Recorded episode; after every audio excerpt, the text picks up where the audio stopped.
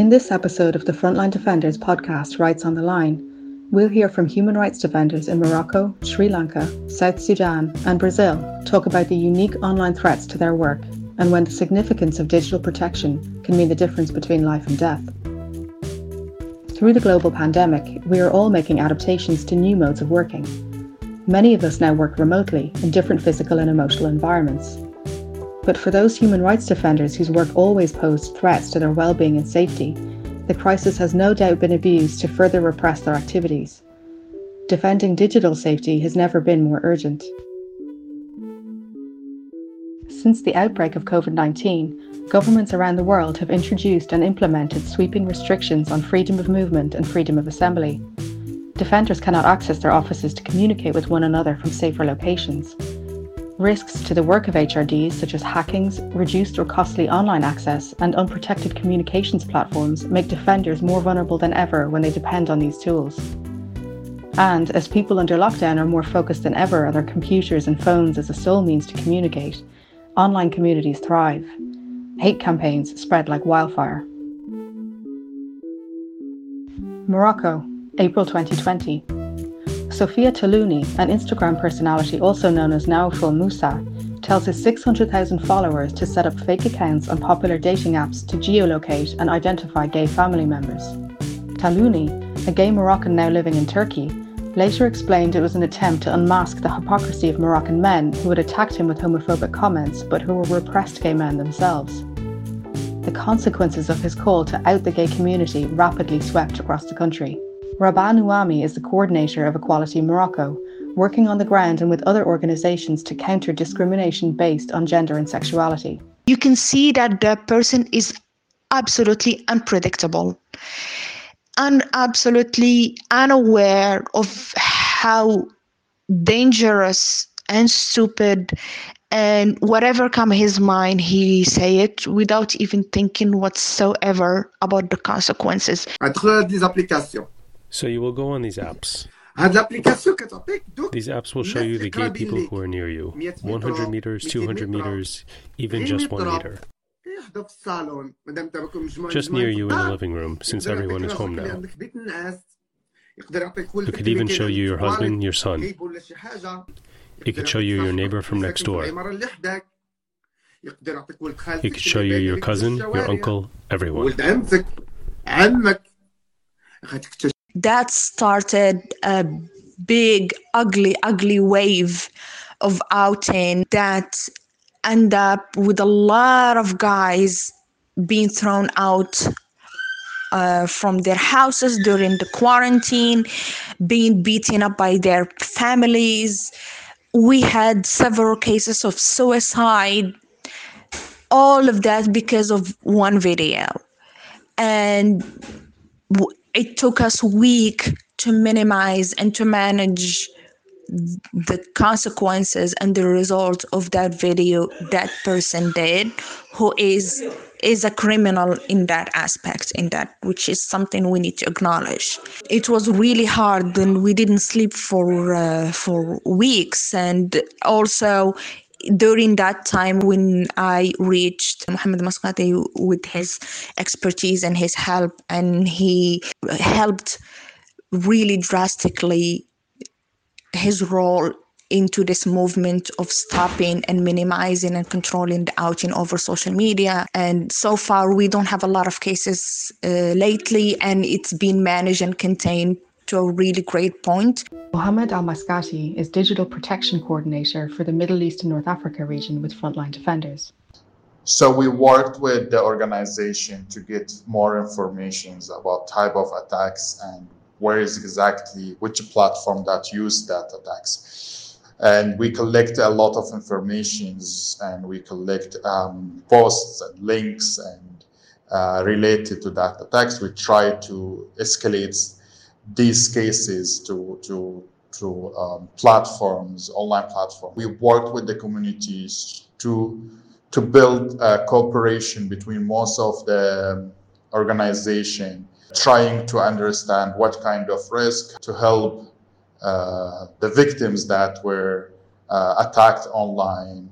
Uh, and we, we will continue supporting the organization to understand the risk and to, to minimize it in, in the future when um, anything's uh, happening again like this.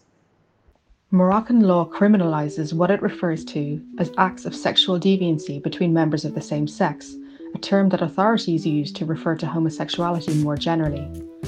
Article 489 of the Penal Code punishes same sex relations with prison terms of up to three years.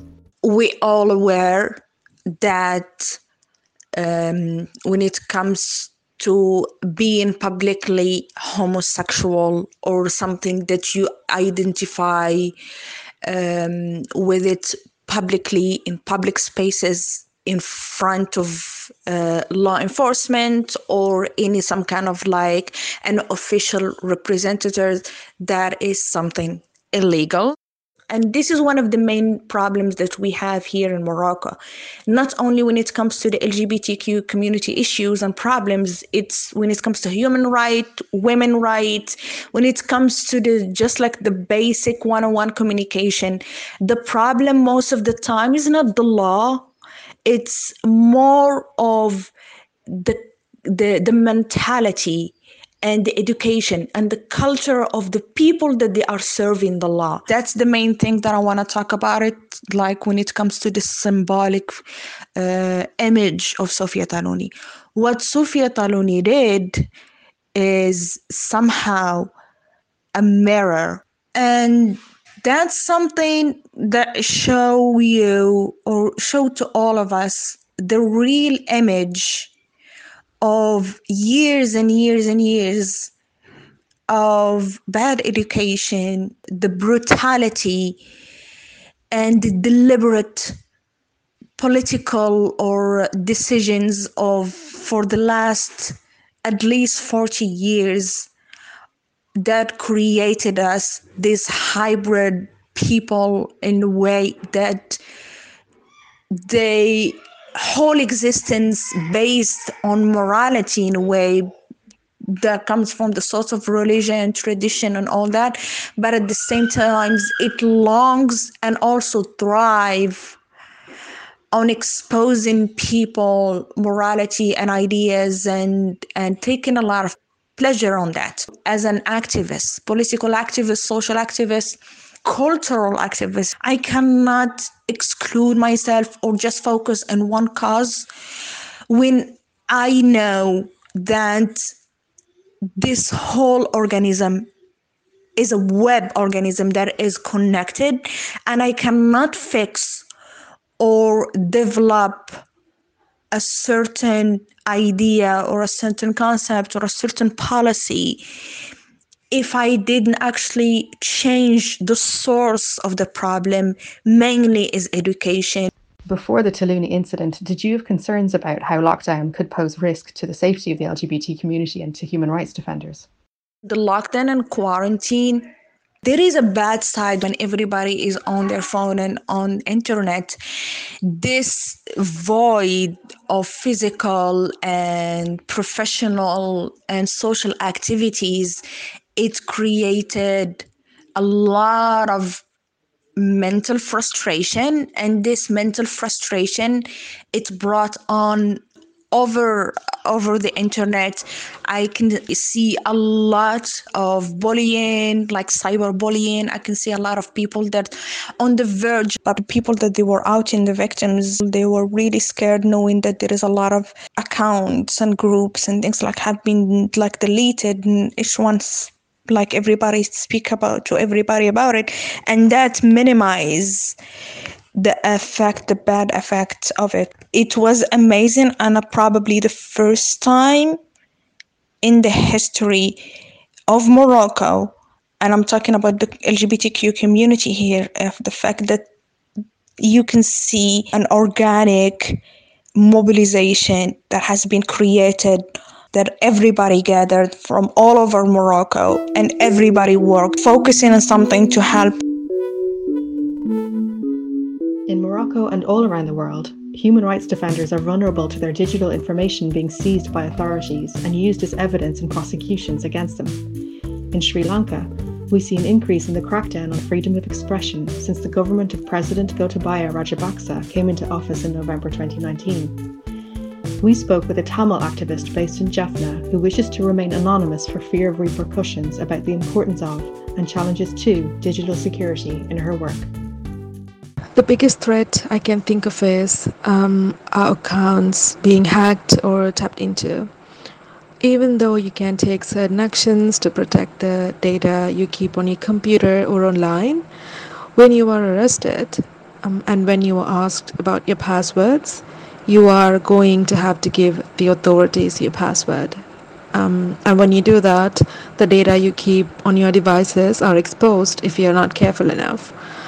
Other than that, um, I think phone tapping is um, a quite common threat a lot of my friends have experienced here.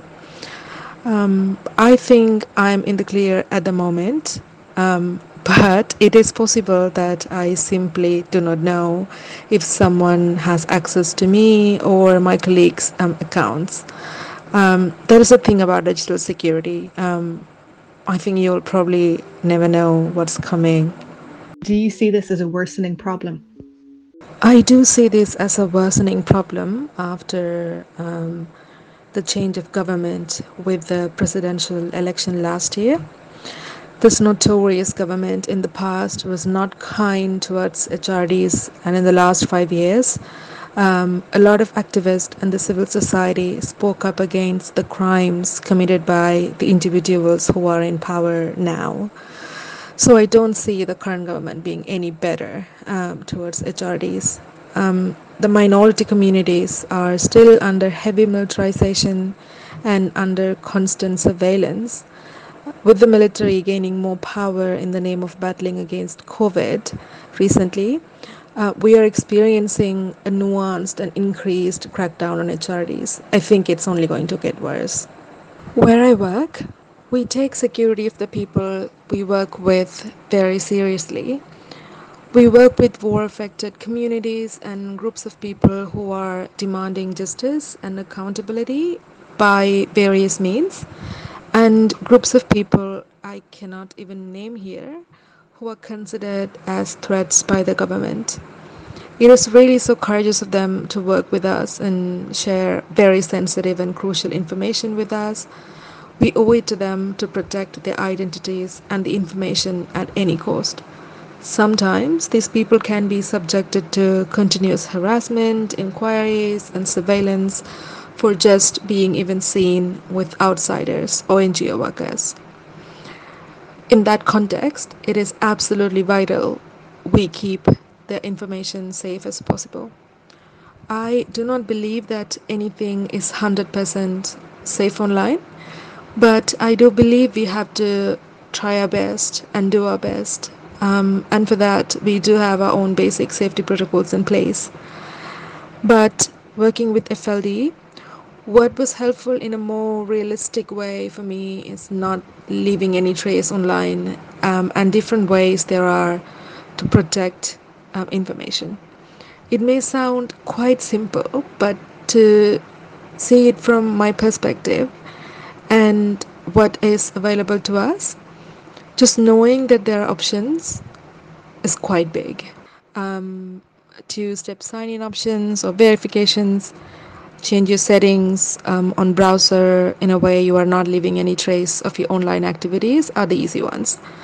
Um, switching to safer communication options such as switching to proton mail and getting used to signal are quite hard because not just you but all your contacts are so used to like using the common ways such as gmail and whatsapp. But to be honest all of these will be quite hard if you are someone who is shifting from a carefree online lifestyle to a more security conscious lifestyle. It requires a lot of discipline, as my trainer said. Can you tell us about the challenges of stressing the importance of digital security to underserved communities you're working with? Let's take um, a community that has recently came out of decades long war and starting to use technology. They have seen so much struggles and threats in so many different ways. So for them, online threats, something you cannot really see or not standing right in front of you, doesn't really make a lot of sense. Or even if it does, it is the mentality is um, that it won't be bad as something you can see or touch. Most of these people I work with are um, quite old and they're not tech savvy. Um, and someone once told me these are young people problems, um, and we young people think too much. Um, and I get that too. Culturally and contextually, it is a very hard conversation to have um, because just having digital devices is a privilege itself. And thinking about the threats and security can also be seen as privilege sometimes. Also, there is this false understanding about activists and human rights defenders that they are superheroes and selfless and always put others first. And in some cultures, and particularly when you are a woman, you are expected to live up to that picture. And it is an extremely dangerous setup to be at because you do not want to think too much about yourself. And just by that you could put yourself and others at risk. As a young female activist i was often told that i'm overthinking this whenever i try to bring up issues related to security.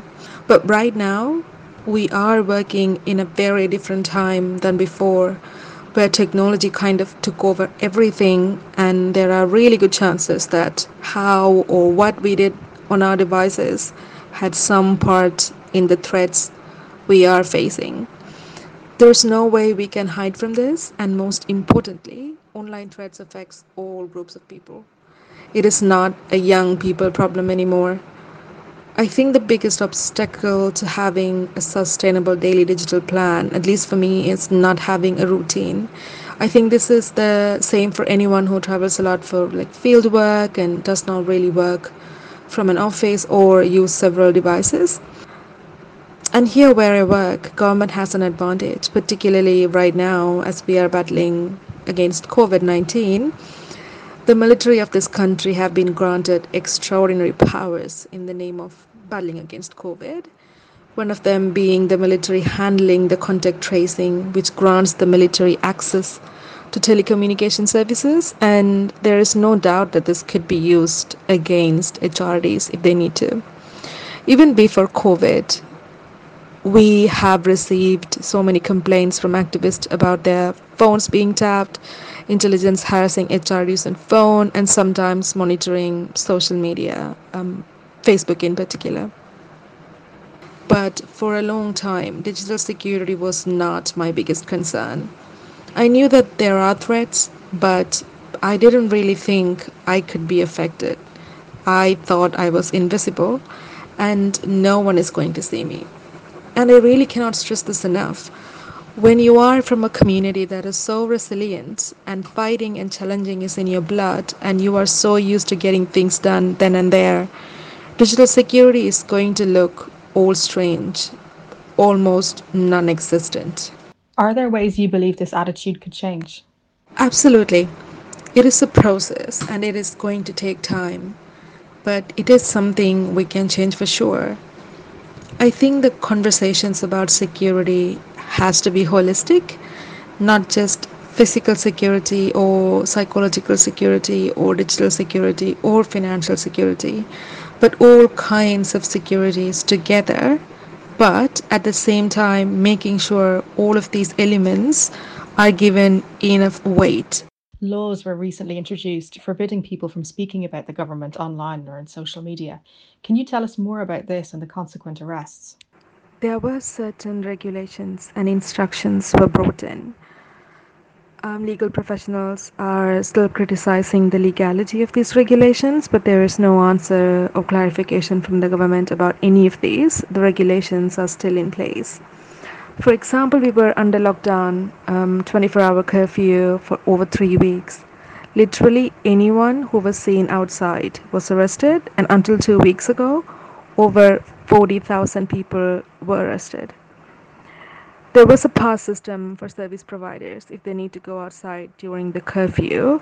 That too, if you are living in the north, you have to go through the military to get the pass. This is not the same for um, the rest of the country. But even with curfew passes, some activists who were involved in providing food provisions to people who are daily laborers and struggling to get food were arrested, threatened, and harassed by the police and military. In early April, the acting police chief instructed the Criminal Investigation Department of the police and all officers to arrest and take legal action against anyone who publishes posts on social media criticizing government officials.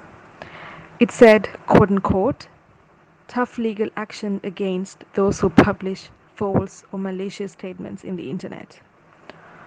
After this, over 10 people were arrested based on um, things they posted on Facebook. It is important to take measures during this time to control fake news. But even though these people were officially arrested for spreading false news about COVID, some of them are arrested for criticizing government officials. This raised serious concerns over freedom of expression. However, politicians and religious figures and individuals who spread hate speech against the Muslim community, blaming them for the spreading um, of coronavirus, were never arrested. This just goes to say that these instructions and arrests are not about controlling fake news or about battling coronavirus. These are about silencing any criticism against the government. They are these are about silencing the voices early on using the pandemic as an excuse. This is more like a warning. Now, with the military having control over everything, call me paranoid, but it makes me so worried to think about what they are capable of doing. I definitely think this is going to be a long lasting measure, at least as long as the current regime holds power.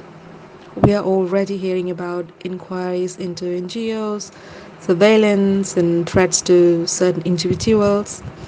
Talking to my friends, I have very strong reasons to believe that data infringement um, is happening as well. But as I said earlier, even if it is happening on a mass scale, we wouldn't really know now. For some defenders, the problem of digital security only follows the initial problem of obtaining any kind of online access in the first place. Poor connectivity, lack of access of rural communities to coverage, and expensive data plans prevent HRDs and their organisations from maintaining a consistent presence online. Hassan, also known as AJ, is creative director of the RISE Initiative for Women's Rights Advocacy, or RIWA, in South Sudan. Our major area of focus is uh, economic justice uh, for women, where we advocate for the rights of women in the uh, economic sector and uh, business sector too. So we also work uh, in the area of digital security. Uh, in the area of digital security, we just uh, give basic knowledge of literacy. We also work with small organizations like grassroots organizations so this is one of our um, area of focus. We also do advocacy. Uh, yeah, in the advocacy um, area, we, we tackle so many things, starting from policies and uh, and uh, challenges and abuses women face in South Sudan. We usually like speak out um, uh, to the government, make petition and, and so on. So basically, uh, it's a human rights led organization most of the threat that we face um, both online and offline uh, the civic space for feminists and women human rights defenders in south in south sudan is shrinking currently uh, where the voices of women online is being uh, uh blocked by other male counterparts who are also doing the same advocacy work. So they're trying to silence women who are trying to advocate using an online uh, platform. Uh, we we we in partnership with uh, there's a a program called uh, Gender Talk 11 and a Twitter platform. It's an online platform where we use, you know, to speak out or document or uh, basically also disseminate messages and issues that are affecting women in South Sudan. But the platform recently has been attacked by uh, so many people, including even other activists and government agencies. So this is one of the major issues we face in South Sudan as women activists or minority activists. Yeah, uh, we face such violence online, intimidation, and so on. So, and this violence uh, usually come from members of the society and also state agencies who are supposed who, who are required to protect us but they still uh, violate us you know online. I benefited from some of their tools like online um, or digital tools yeah from um, the frontline defenders where we shared with our members you know to learn how to protect themselves both physically and online how does the limitation to online access in the first place impact your work? Uh, basically, we have scarcity of uh, internet in South Sudan. So, internet has become one of the major uh, commodity basically for human rights defenders. So, most of us nowadays use online platform to advocate, yeah, for specific issues if we want to tackle or you know, write to the government. We first also uh, put press release and everything. Like we use an online activism more nowadays in South Sudan, but still we face challenges of uh, internet issues, which is uh, uh very expensive to like ordinary people. Like if you don't have projects that or you don't have resources that tackles uh, your internet presence, basically it's very challenging and very expensive.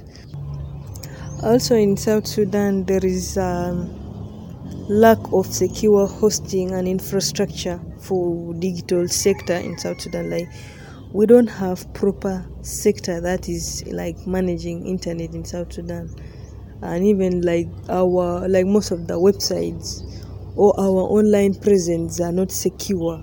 You see, we're mostly vulnerable to online attacks. Yeah, as um, HRDs There is also a big challenge because most of us lack basic information on digital security.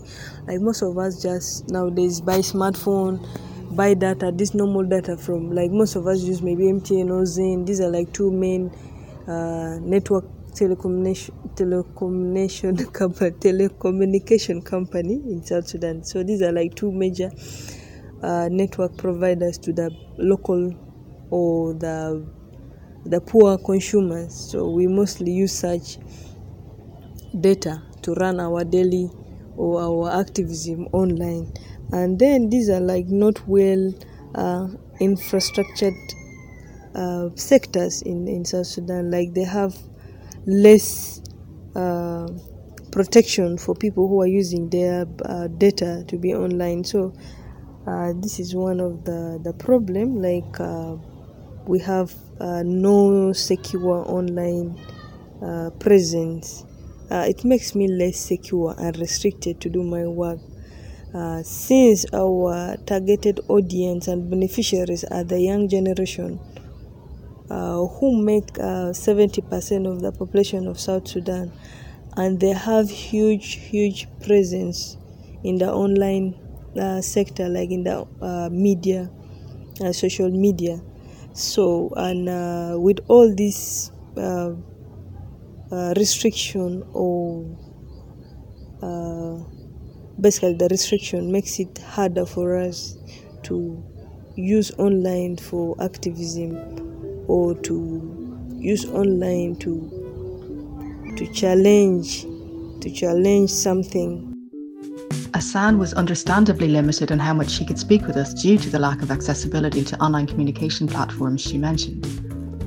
She also explained how offline challenges, including the government not respecting freedom of expression and assembly, severely impact HRD work. Maria works as a digital protection consultant with Frontline Defenders in Brazil. In recent weeks, she's working with feminist organizations on developing digital security guides, especially for women experiencing domestic violence. In the beginning of quarantine, I was giving already support to some organizations that work uh, giving uh, legal support to women that uh, are not capable to pay for lawyers and they are under situations of violence. And I searched them to check how was uh, their work, how was uh, the situation of their work under quarantine. And uh, we were concerned about it, how the women that now would be uh, in the same place of their aggressors, how they could reach them those organizations because uh, many times they are under like domestic surveillance and they won't be able to talk, to call, or even to text. I have been working with many feminist organizations in Brazil, but uh, Mapa do Acolhimento was an organization that approached us. Hi, my name is Larissa. I've been working at Mapa do Acolhimento for two years now and I'm a psychologist. So, Mapa do Acolhimento is a solidarity network that matches survivors of gender based violence with lawyers and psychologists who are willing to provide them with free services all over Brazil. In addition to that, uh, we make the effort to map all public services that provide support for women, such as police stations and multidisciplinary services. Domestic violence is a structural problem that needs to be tackled based on cultural and educational change in Brazil. Maria da Penha Law is a worldwide reference for a policy to fight domestic violence, but it is not yet fully applied here, especially in regions in the interior of the states and the north, northeast, and central west of Brazil, where there is not enough structured network that offers support for women. So we need to make collective pressure for political changes to guarantee women's rights. We know that women are more exposed to domestic violence during quarantine because many of them are isolated with their aggressors and due to other risk factors like financial dependence, the absence of daily activities, the distance from their support network, the increase of control and surveillance, deprivation of coming and going, and absence of, avail- of available public services or the difficulty of accessing them safely. Brazil is the new epicenter of coronavirus in South America, with over 45,000 deaths.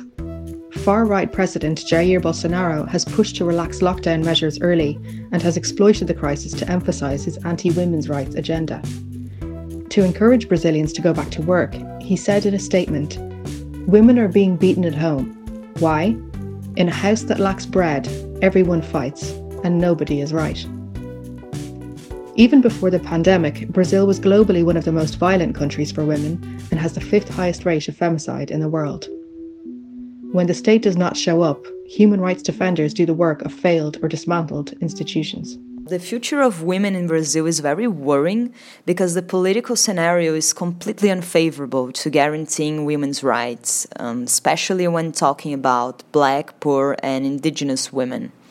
Um, public services are being increasingly scrapped, and our fight today is to ensure that we do not lose rights that we already have. The safety plan that we've developed with Maria Lab will help women create strategies for being safer at home and activate their support network in case of emergency. Besides, we offer precise information about how to avoid exposure in case of monitoring, such as protecting their social media, instant messengers, and email. And this kind of information is very difficult to find, and we've worked hard to ensure that the language was accessible and met the needs of most cases of risk.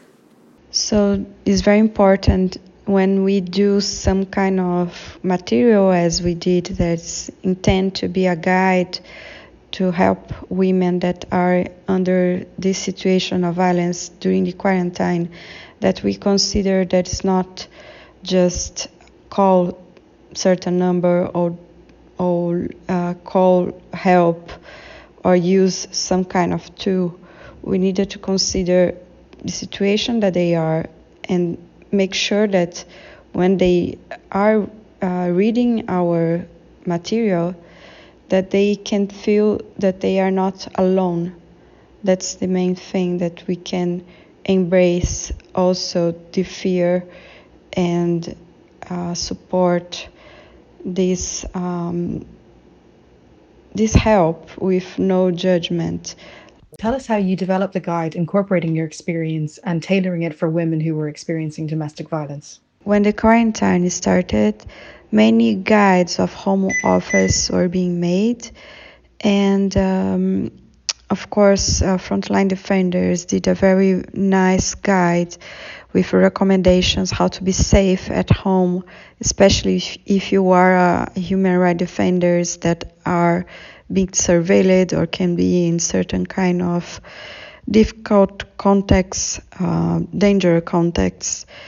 And uh, the situation of women and violence is most, more or less similar. No, they are in this dangerous situation. So it's good to have a reference where we can uh, overcome just the digital part that would be the communication means, but would be more like a, a security plan, how they can prepare if they need to escape or how they can be more secure at home, thinking about the tools that they have to make some kind of protection. So um, the combination of uh, this work was very useful. How have you seen your work in digital security benefit human rights defenders in general and women in particular? I believe we have been like translators.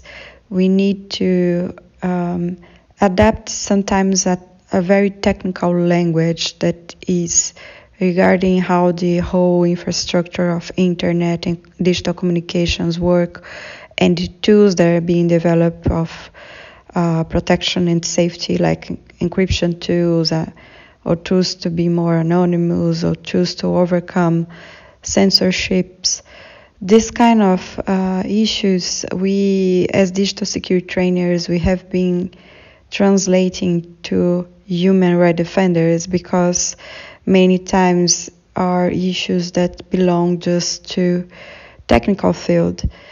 And we we know that it's very important that the human rights defenders have their ability to be more autonomous and to understand better when they are using certain kind of uh, digital environments what kind of uh, threats they are under and what they can do to mitigate some of the those threats. So I think our work is important in this. Um, in these orientations. Of course, diversity is very important in the field. Uh, technical knowledge field usually they are formed by majority of white men. That's because we have a whole history that um, creates these contexts, no, and create more diversity to have more women, to have more people of color, to have more LGBTQI community inside those technical field is very important. It's important for us to have different perspectives from the issue. It's important that we create safe space to communicate with them It's important because we can evolve and develop the issue farther away than um, what we have right now. So I believe being a woman is something that connects me to different kind of public as well. In response to the pandemic, Frontline Defenders developed a guide, Physical, Emotional and Digital Protection while using home as office in times of COVID 19, ideas and tips for human rights defenders. The guide is available to view and download on our homepage at frontlinedefenders.org. It's available in English, Arabic, French, Russian, Spanish, Portuguese, Turkish, Chinese, and Farsi. Thank you for listening, and please subscribe to the Rights on the Line podcast for future episodes.